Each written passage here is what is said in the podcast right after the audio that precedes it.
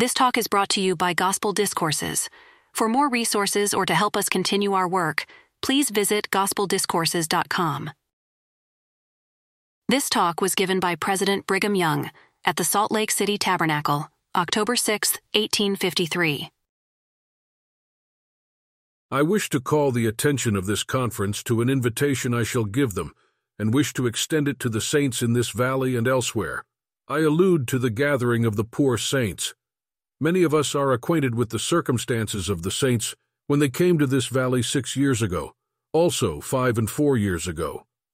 Were we to go through this community and search out the men, women, and children who have come here on their own resources, and those who have been helped here by the Perpetual Emigrating Fund and by private individuals, it would be seen that a large proportion of the community have been brought here through the assistance of others. I will not say a majority have come here under those circumstances, but there are thousands who have. Thousands of men, women, and children have been helped here by the Perpetual Emigrating Fund alone. This is the subject to which I wish to call the attention of the conference and the community at large. I wish all to hearken to it, to reflect upon it, and contemplate it seriously. I call upon those who have not yet put forth their hands to assist in gathering the poor, to give us their names and their means during this conference, that we may raise a few thousand dollars to be applied to this purpose.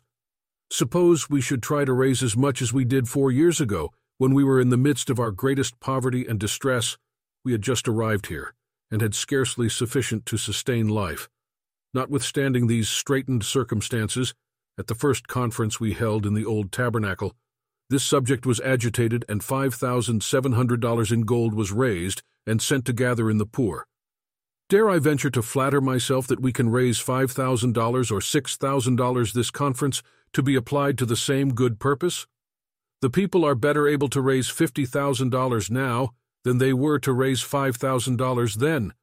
Suppose we raise $15,000 or $20,000 to send for our poor brethren and sisters who long to be here as much as any of you did before your way was opened. This amount can be raised now and not call forth an unusual effort.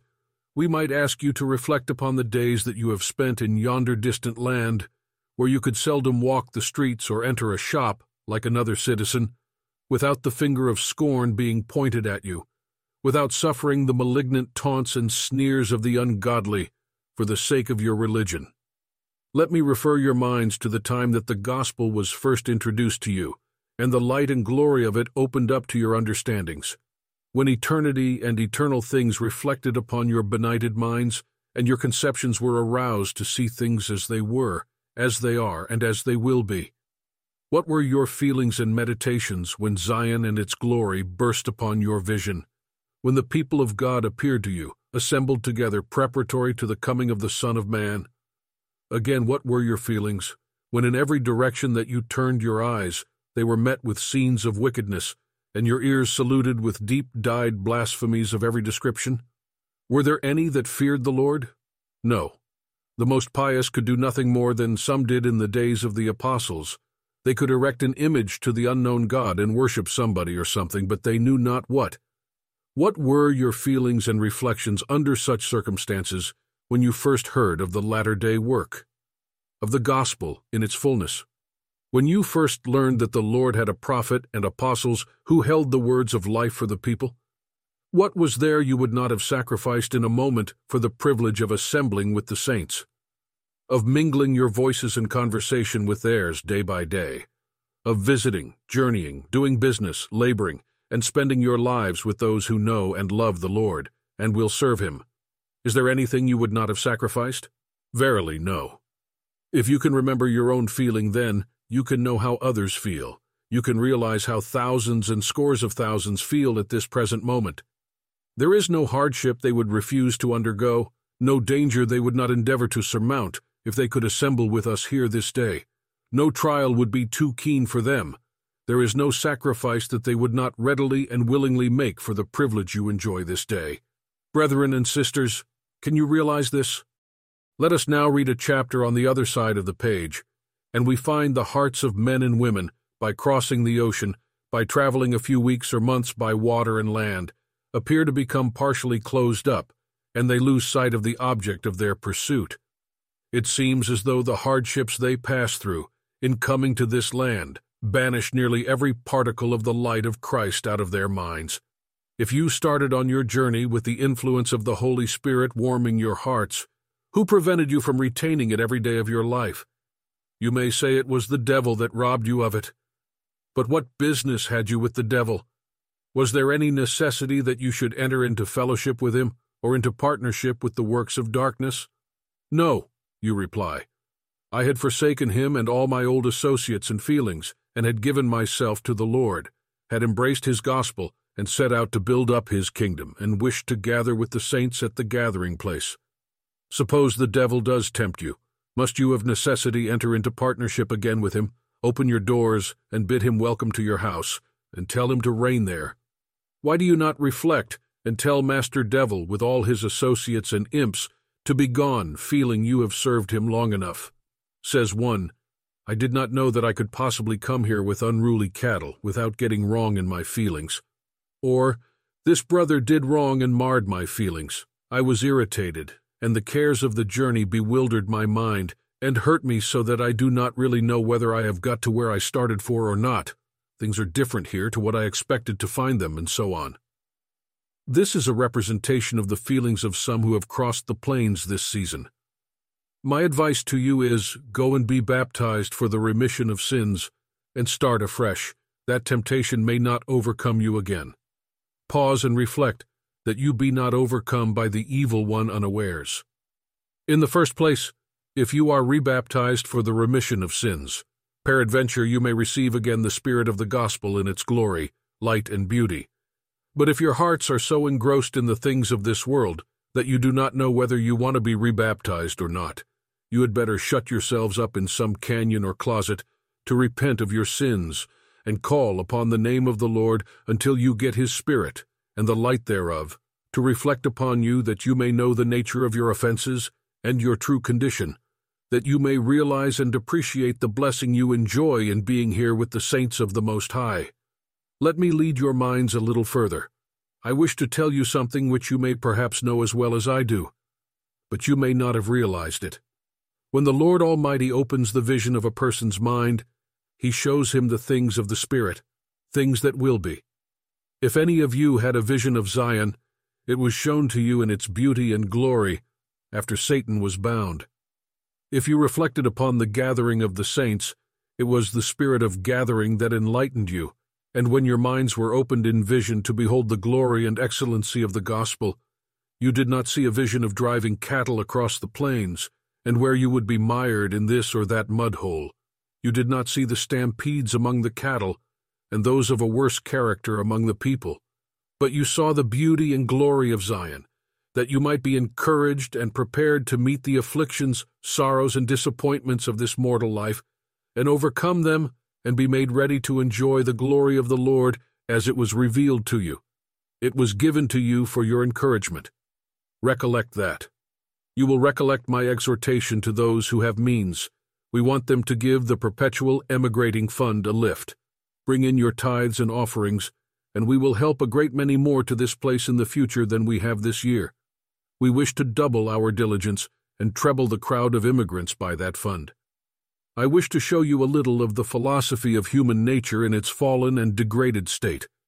You may consider it in the gospel or out of it, in the light of the Holy Spirit, or without it as you please. The philosophy of mankind, in their daily avocations, you may all know for yourselves by your own observation and experience. I wish to mention a portion of it that has come under my notice. I could mention names, but I will content myself with naming circumstances. We pick up, say, 200 persons in England and convey them across the water and across the plains and set them down in this valley. They commence to labor and in a short time they make themselves comfortable. They can soon obtain plenty of the best kind of pay for their labor, such as bread, the staff of life, butter, cheese, and vegetables. When a man gets these things without the fancy knickknacks, he does well. Suppose we pick up a company of these poor saints in England, whose faces are pale, and who can scarcely tread their way through the streets for want of the staff of life, You may see them bowed down from very weakness, with their arms across their stomachs, going to and from their work, the greater part of them not enabled to get a bit of meat more than once a month, and upon an average only about one tablespoonful of meal per day for each person in a family without butter or cheese, by working 16 hours out of the 24, and when they go to their work and return from it, they need a staff in their hands to lean upon. We bring 200 of them here. Instead of their being obliged to work for two or three pence per day, they can get a dollar and a dollar and a half per day. With one day's wages, they can purchase flour and meat and vegetables enough to last a moderately sized family one week. They have not been here long when they may be seen swelling in the streets with an air of perfect independence. Ask one of these men if he will pay you for bringing him here, and he will reply, I don't know you, sir. You ask another if he will work for you for bringing him out to this place, and he will appear quite astonished, saying, What have I had from you? Another will say, If I work for you, what will you give me? Can you give me some adobes? For I am going to build a fine house, or if you have any money to pay me, it will answer as well. How does such language and ingratitude make the benefactor of that person feel? Why, his heart sinks within him. I can find thousands of just such men and women in this territory.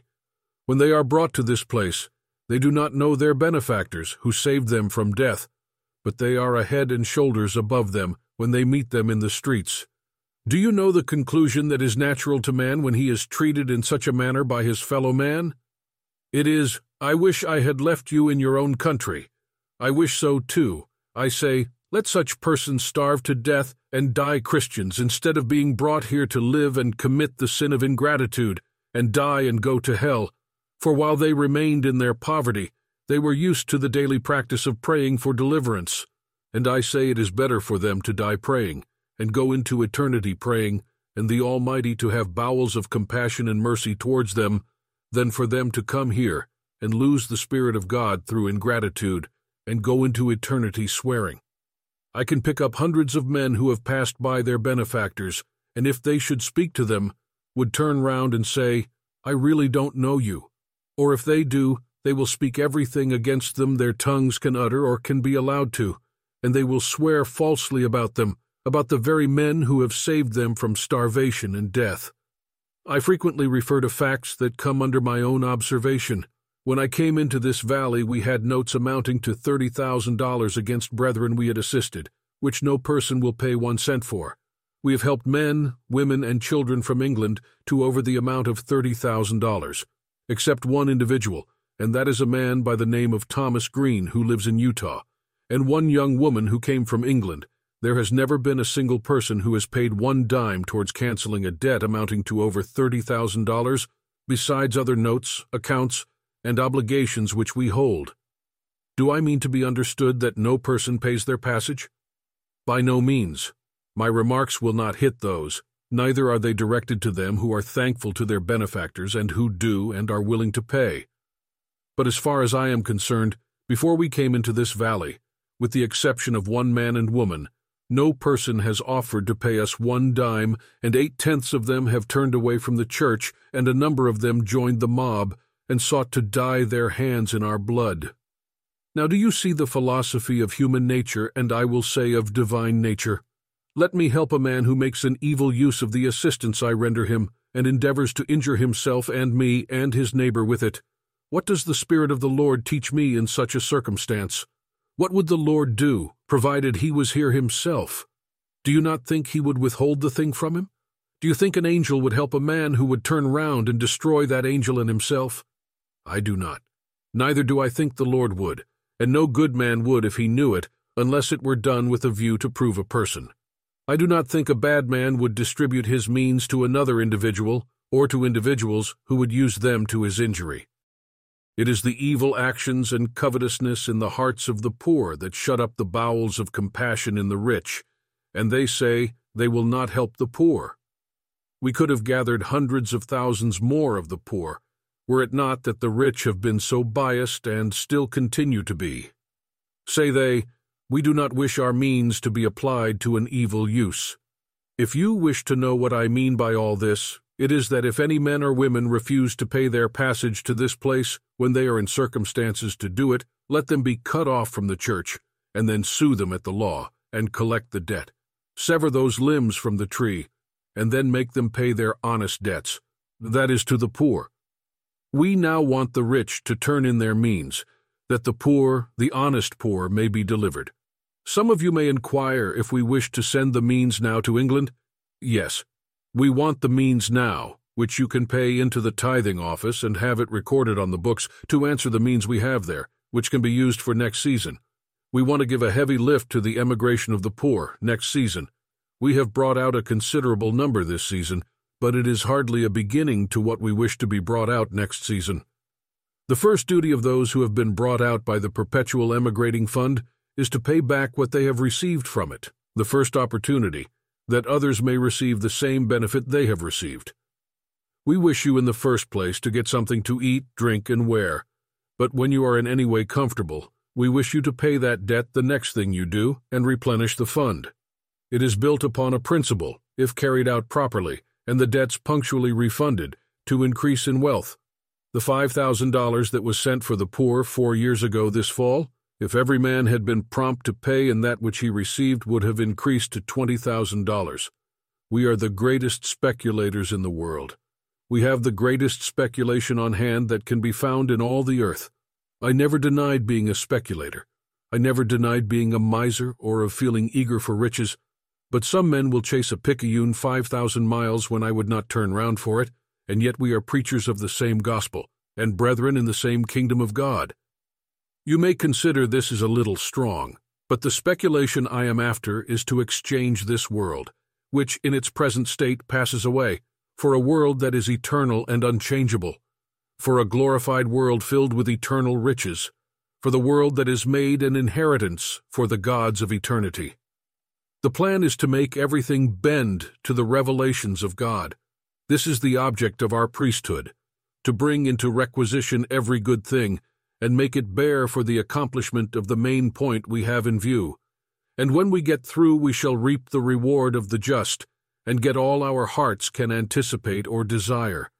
To lay plans for the attainment of this is just as necessary as for a merchant to lay plans to get earthly riches by buying and selling merchandise.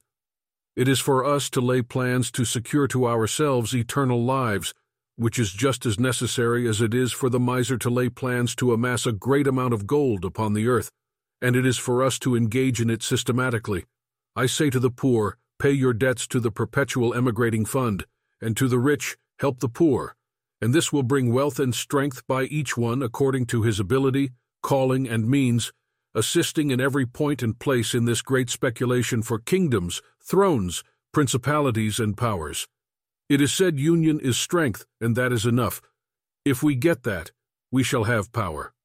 This is the plan for us to work upon, and I wish the brethren to whisper this around among their neighbors when they go out of this tabernacle and say, What can we give to the perpetual emigrating fund? Can we give anything this season? We will not refuse help from the sisters. Do you ask how small an amount we will take? We will take from a pin to a bedquilt, but be sure when you bring a pin that you have not many other things in your trunk that would be useful more than you at present need. For if you bring a pin under such circumstances, you cannot receive a blessing, and the reward it is entitled to. If the clothing you wear each day is all you have, and you have need to borrow a shawl to go out in, and you have only a pin to bestow, bring that, and you shall receive a blessing. We think it is not necessary to give you the report of the Perpetual Emigrating Fund this conference. It is doing well, but we want it to do a great deal better. We want to swell the operation and bring the poor from the nations by scores of thousands instead of by hundreds. This embraces what I wish to lay before the conference upon this point.